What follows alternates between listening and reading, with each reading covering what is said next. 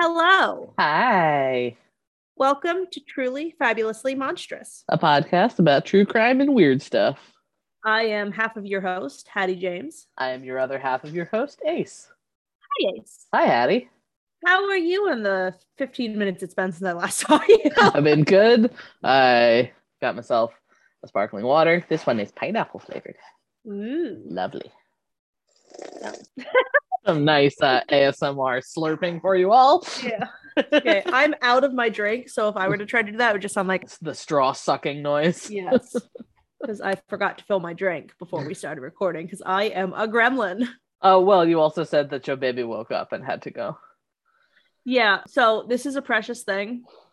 And it's as you say, as you roll your eyes. no it- this this this actually is precious but it's one of those like i started it and it's so cute and i can't like break it because it'll break my heart if we don't do it anymore i ever since he was born rocking him to sleep uh, i'd say like good night my sweet prince. I love you. Have sweet baby dreams. I'll see you in the morning. Promises promises and mommy never ever ever breaks her promise. And now i forgot to say that tonight and he was crying and i went in there and i laid him back down i put the blanket back over him and i said that and caressed his cheek he went right to bed That's so sweet. Oh, enjoy that while he still likes it because one day he'll be a surly teenager and he will not want you to say that. i know and it breaks my heart the thought of having to ever stop it but at the same time i'm at the place where it's like now if i forget to say it or if i'm not home for bedtime he's not going to bed Oh, and i always have the fear it's like what if i have to like leave before he wakes up and i do break and mommy does break her promise so like I ju- I've got that um that dread in my life. I actually did have to leave once. I had to go to work and him and the husband were home because husband was working from home that day. So Harbinger couldn't go to daycare because that's their rules. And my dad couldn't take him that day. So there was no reason to wake him up when he was naturally sleeping when like before so just so I could see Right. before I went. So what my husband did is my husband um video called me. So the first thing that the Harbinger saw when he woke up was mommy on the phone. Yeah. That's So we haven't had to break the the promise yet. I don't remember if my parents ever like had a specific thing they said when they would tuck me in at night.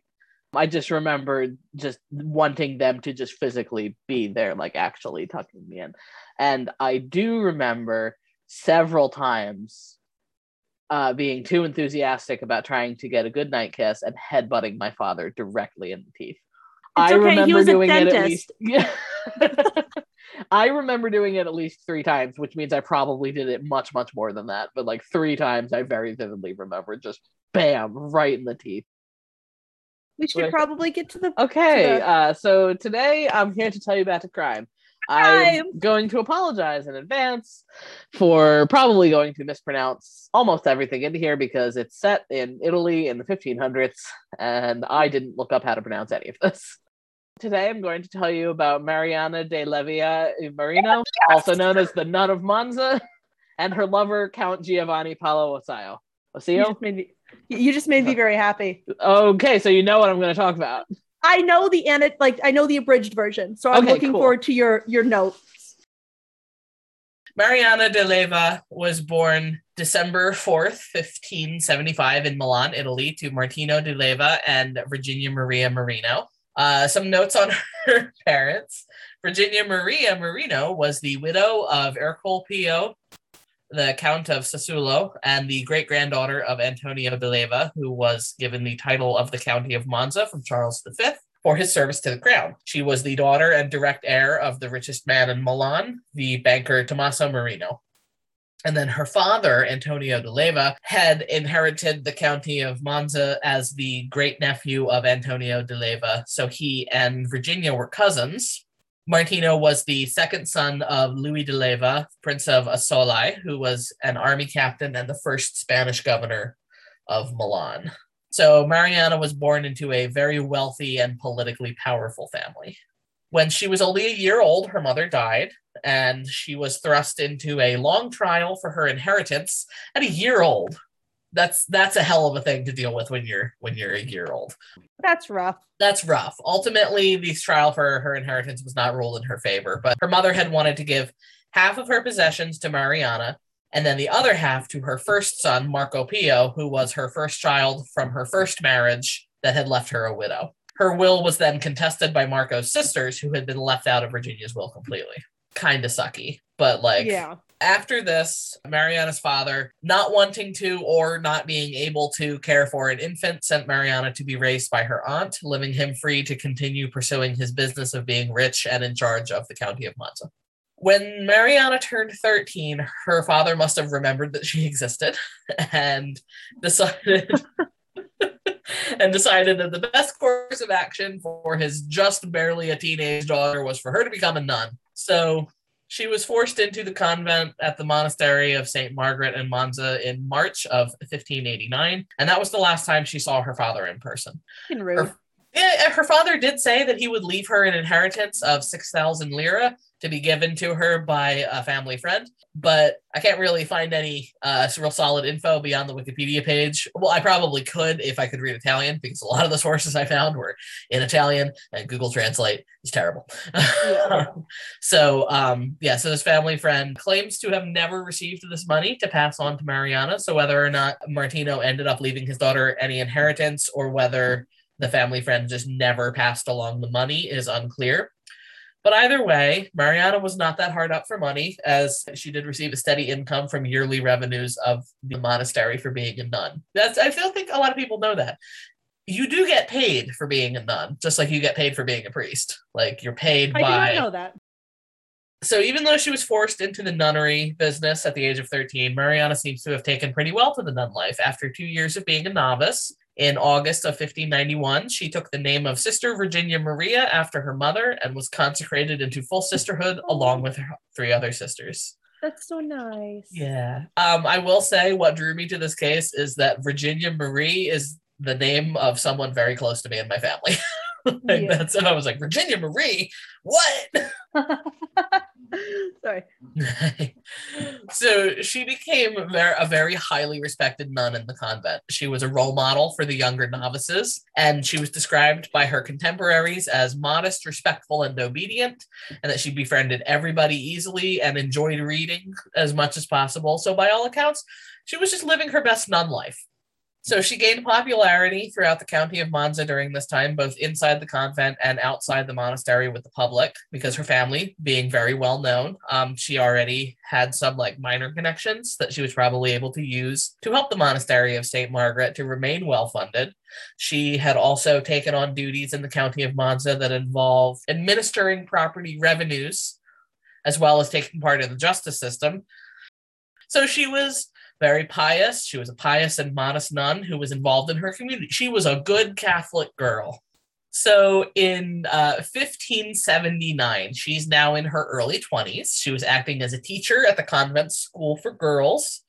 And it was during this period that she met Count Giovanni Paolo Asio, who was living in a house next to the monastery. Now, Giovanni Paolo Asio was far from the pious, exemplary con- company that someone of Mariana's modest, humble nun behavior would dictate that she spend time with. He was a bit of a philanderer. He liked the ladies and sowing his wild oats. He also had been accused of murder before. He was Women, wine, and reckless abandon. Three W's. yes. None of that mattered to Mariana eventually because he initiated contact with her. He started writing her letters, and her first response to those letters were, How dare you, sir? I'm a nun. and you come in here with all of your lustful, lusty feelings. I am a nun. He was persistent though, and he just, uh, he like changed. He got some advice from a friend and was like, How do I woo this nun? And their friend was like, Maybe don't go super hardcore with how much you want to bang her right away. like, maybe try complimenting her intelligence a little bit. So he adjusted his letter writing and he was persistent and she was 22 and had Young. never known a man. and had never known a man and was in that 22, a young and stupid age when he was hot. And she eventually fell hard for old Osio. And she began reciprocating the letters that he sent, and uh, they were delivered to his garden through a rope lowered from the window in the monastery. How romantic. How romantic. Their affair graduated from exchanging letters to the more physical, naughty things. Uh, Osio obtained the help of a local blacksmith to make a set of duplicate keys to the monastery that would let him sneak into Mariana's rooms unnoticed on the regular. Not that this meant that their affair was secret. There were several other nuns and at least one priest, a friend of Osio's named Paolo Aragoni, who knew about the affair. Uh, not only did they not say anything or intervene in any way, they routinely helped Mariana and Osio organize their clandestine meetings. They were the wingmen. They were like, I mean, yeah, we will help you get it. I mean, it was probably like, how do I word this? They were It was bored. probably yeah, it was probably like the best form of entertainment. They were like, let's help this nun get it. In an article on medium.com, I read the line Virginia Maria officially stopped being a Virginia, which is a distasteful joke, but I still laughed at it, and that makes me a trash person.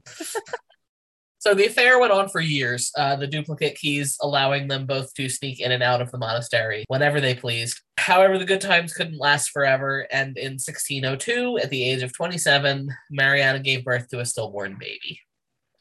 Oh no. It was very sad. After this incident, Mariana cut off the affair. She was like, absolutely not. Nope. Nope. Nope. Nope. Got to get back in that good graces with the Lord. If if Catholic culture at this time was anything like evangelical culture is now, then she was probably convinced that the the stillborn was like her fault, like it was the the punishment. Because That was the, yep. I feel bad for her. She probably had a lot of like a lot of mixed feelings, a lot of conflicted feelings, and a lot of guilt, and that like oh that must suck. Yeah. Uh, she was also during this time plagued by periods of depression, and some sources indicated she also uh, suffered from some suicidal tendencies during this time. So, yeah, it was all around not a good time for Mariana. However, their affair did not stay ended, and before long, Mariana and Osio had resumed their affair. However, Mariana now she's dealing with this grief over her baby that she lost, as well as with all that good Catholic guilt that you're going to get with breaking all the rules about being a nun. Rule number one, nuns don't have sex. Rule number two, go back and read number one again. like, so Mariana starts trying to turn her lust for Osio into revulsion for him. And what better way to try and kill all the desire to see someone naked than engaging in good old coporophagia? I'm sorry, you're gonna have to define that for me. I may have mispronounced it. Uh, coprophagia, Hang on, Shit eating. Google it. I'm just what? shit eating. Oh. Yeah. no. No. Uh, that's right, folks. In order to try and not feel sexy thoughts about her lover, Mariana decided the best course of action was to eat his literal shit. Ugh. Whether she mixed it into her tea and drank it, or used dried it and used it as seasoning on her food, weirdly, it did not have the intended effect of making her disgusted enough to stop having an affair with this man. In fact, it didn't work so much that in 1603, a year later, she gave birth to another baby. This baby lived. Okay. A, baby girl named Alma Francesca Margarita. But she wouldn't have been able to keep the baby. No, she uh she couldn't show up at the nun meetings going, Hey, what's up? Here's my kid. Can she sit in on the nun business? No, Alma went to live with her father. When she was two years old, he uh, legally acknowledged her as his illegitimate daughter and he adopted her. So I don't know what happened to her later though, because he gets into some stuff. I didn't read about any of it. I, I, I just know that all the sources they're like, well, her father adopted her. I'm like, yeah, but what about later? You know, what with all the other stuff? I don't know. I don't know.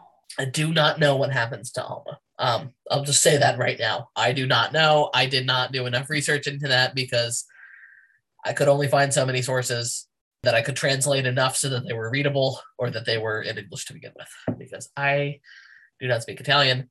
Um, in 1606, the subterfuge and the secrecy must have started annoying some of the sisters in the convent, and one of the sisters, Sister Katerina, approached the couple and threatened that she was going to go to the authorities and tell them about the affair that had been happening under the convent and monastery's roofs and let them know that Mariana wasn't loyal to God. So, in order to protect his lover, Osio got rid of the threat to the affair in the manner he figured would be the best way to permanently get rid of the problem. Aided by Mariana, Murder! That's right! Aided by Mariana and several of the other sisters, Osio snuck into Sister Katerina's room at night and killed her with a single blow to the head while she slept. Then, with the help of the nuns, he took Katerina's body next door, where he proceeded to decapitate her body. He concealed her body in the cellar of the monastery, and he threw her head into a nearby empty well. Mariana proceeded to then threaten all the other nuns involved in the complicity of this affair that they would face the same fate if they ever decided that they wanted to talk either about the affair or now about this murder that they were all complicit in. Woo, friendship. Uh, they covered up the disappearance of Sister Katerina by telling outsiders that she had just run away from the convent. People bought that. However, rumors spread like rumors do, and before long, whispers about nefarious goings on spread outside the convent, and Osio wound up killing two more people the blacksmith, who had duplicated the keys so that he and Mariana could conduct their affair, and also a local druggist who may have been involved in supplying Mariana with uh, abortive herbs at one point. Uh, both of whom were a little bit too open in their gossiping. So Osio was like, hey, guess what? I'm going to kill you now. So this, weirdly enough, did not stop the spreading of the rumors. In fact, it led to some new rumors. No way! no way! And before long, the governor of Milan was made aware of all the fishy goings on in this convent in his district, and he ordered an investigation. So at this point, Osio, Mariana, and all of their complicit enablers, including several nuns and Osio's priest friend, Father Aragone, were arrested in 1607. Osio escaped from imprisonment when went on the run. Uh, during this time on the run, he snuck back to where the other nuns who had been complicit in the affair were being held as they awaited questioning, and he broke them out of prison and he forced them to flee with him. He took sisters Ottavia and uh, Benedetta with him on the run so as to keep them from spilling what they had witnessed to the authorities. And as they made their way along the walls of the city on a path by the river Lambro, he at one point pushed Sister Ottavia into the river as she was struggling in the water. He struck her in the head and hands with the butt of his gun.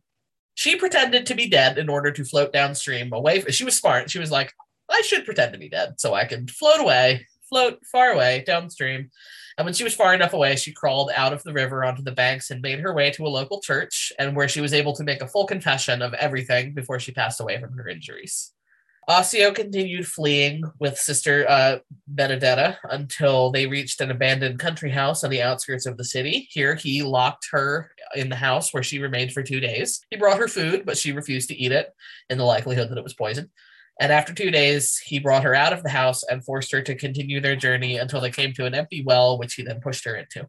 In the fall, she injured her left leg, and then uh, he threw a large rock down into the well after her, which then broke her right leg. So she, thinking quickly, uh, kind of gathered some surrounding stones to build a protective barrier for her head, which was smart. And then she lay still so that he might think her dead and move on. She remained in the well for two more days, during which time she found in the well with her a human skull, because this was the same well that Osio had thrown Katerina's head into. And Oh, on, yes, uh, fun two days in that well she had, I'm sure.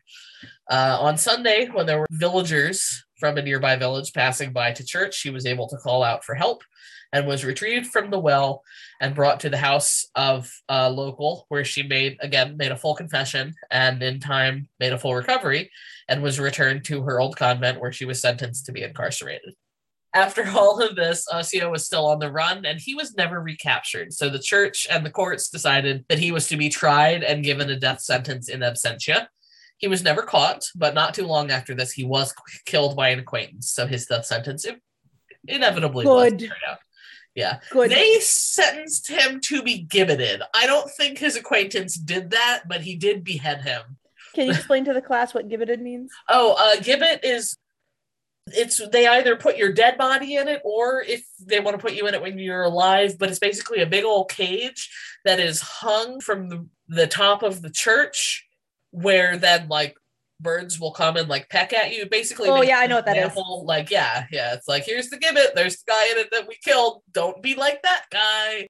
So he was killed by an acquaintance. It was like he had gone on the run for a while and he came back and was like staying with a friend.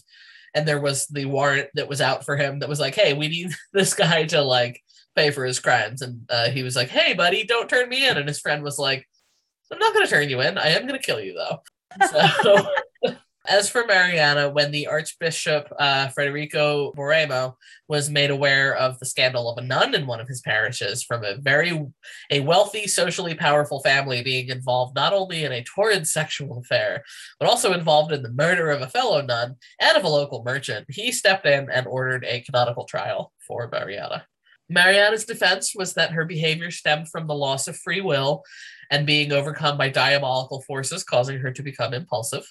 I mean, she probably thought that's what was happening. Yeah.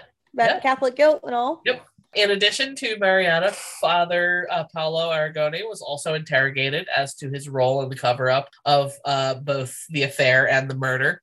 You might be wondering to yourself, but Ace, did the interrogation of Mariana and Paolo Aragone involve torture? To which I say, it's Italy in the 1600s. Of Yeah. course they used torture. No, this is the thing. Was it was it torture, or did, did it say that they were tortured, or they were exposed to torturous instruments? Because sometimes what they would do is they would do something called exposing, where they would bring them in and like show like, them the "Huh? devices, Huh? and they would just Huh? and they would just go, "I cave, I cave, I cave, I cave." I have. They did that a lot to women. They did that a lot to women because they didn't want to torture women. I read uh, I read sources that said both. I think Okay. what it was is that the priest was tortured, and I think that they did the exposure to torture to Mariana. Like you're right. I think because I saw sources that said both. So I'm gonna split the difference and say they tortured the dude. They threatened to torture the nun. I was wondering when I was reading through all these notes, I was wondering why they leaned so hard on the priest because a lot of the sources I found said stuff like, oh, and there was a priest that helped them be sneaky about the affair. But eventually I found a book that went into some more detail. Father uh, didn't just know about the affair and cover it up. He was deeply, deeply, deeply involved in helping them be successful in their sneakiness. He was the friend that instructed Osio how to write the letters that would like I like I said, but like when his first letters were like, "Hey, you sexy nun, let's bang," uh, and Father Aragone's like, "Maybe don't write that." And just speculating, could they also have held him because like he was the spiritual leader, he was the priest of the monastery. Yeah. He needed to to protect them and, and be a good guiding moral example and not help them bang their lovers. Yes, probably also that. Yeah. like Jesus didn't want this. I'm like, I don't know. I think Jesus may have wanted. Jesus may have been like, that's cool. Uh, so when Mariana began reciprocating Osio's affair, Aragone used his position as a priest. He used his position as a priest to gain access to the convent to speak with Mariana through the guise of the confessional screen in order to like hype up his good friend Osio Yeah.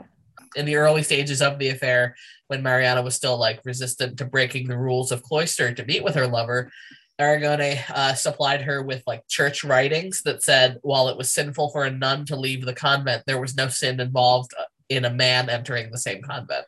Oh, so he So- manipulated her in order to get And her yeah, and that's Oh. what led to Mariana approving the creation of the spare keys that would let Osio sneak into the convent. So yeah, he was like he was involved in this affair. he After- orchestrated the affair. Yeah, he kind of did. So after his torture and his trial, Aragone was given the sentence of two years labor at the galleys, after which he was to be exiled from Monza, which I would say is a pretty light sentence considering some of the other punishments that the 1600s Italy liked to dole out to people. That was they Yeah. were like two years hard labor and then get the fuck out of here and don't come back.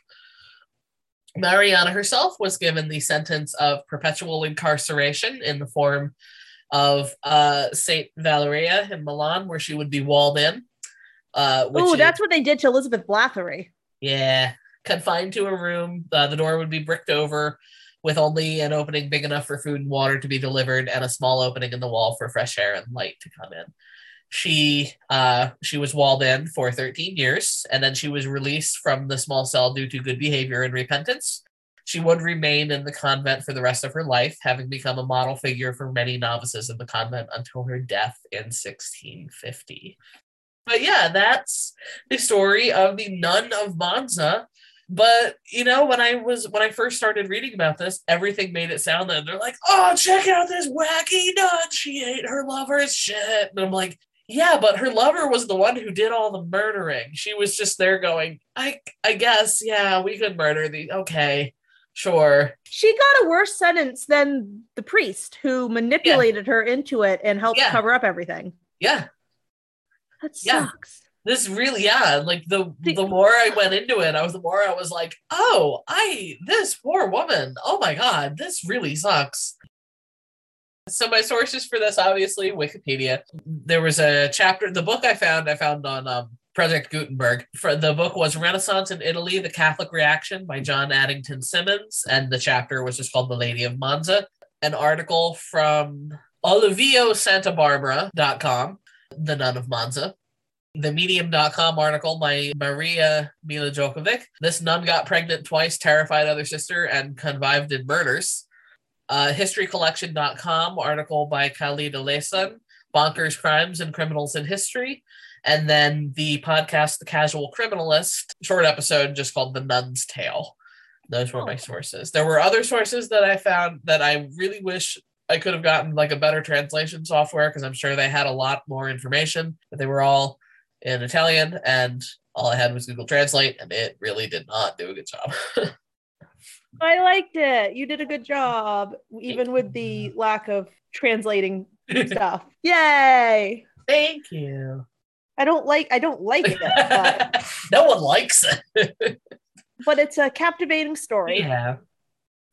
I'd be interested to know like how much of that like that her father like had lived long enough to know about, or if he just was like, it's, uh, la la la la la la. I have to go a business trip, la la la. Do, does did you find anything about like when he died? Uh no, because anytime I would Google him, it just pulled up stuff about her. I'm just gonna do a quick Google search and see if I can see Yeah. what I can find. Oh, I found a whole Wikipedia page on the DeLeva family. Martino DeLeva, consort Virginia Maria, blah blah blah blah. And then it says note: Virginia was the mother of Mariana, Anna, Louis II, Antonio II, and Girolamo. And then it talks about Mariana DeLeva. Okay, this says that he was only the count till 1600, and that she was technically. So apparently, she was like the co-count with all of her hmm. siblings. She stopped being the count when she was walled up in 1607. Yeah. So That would explain why she was involved in all of the justice and stuff and whatnot. yeah, yeah. I, I just looked. You don't get to be count when you're walled up in a convent. Nope. you don't get to help with with law and order when you are in fact serving time for law and order. so where can people find us? If people, if you lovely listeners would like to email us your questions, comments, concerns, stories, sweet nothings, you may do so by emailing us at trulyfabulouslymonstrous at gmail.com. We also have an Instagram, truly fabulously monstrous. And if you would like to look us up on Twitter, we are on there at TFAB Monster Pod. So tune in next time when Ace tells a weird. A weird, a, A weird. Yes. Yes, we'll be there, and we hope you will too. Bye. Bye.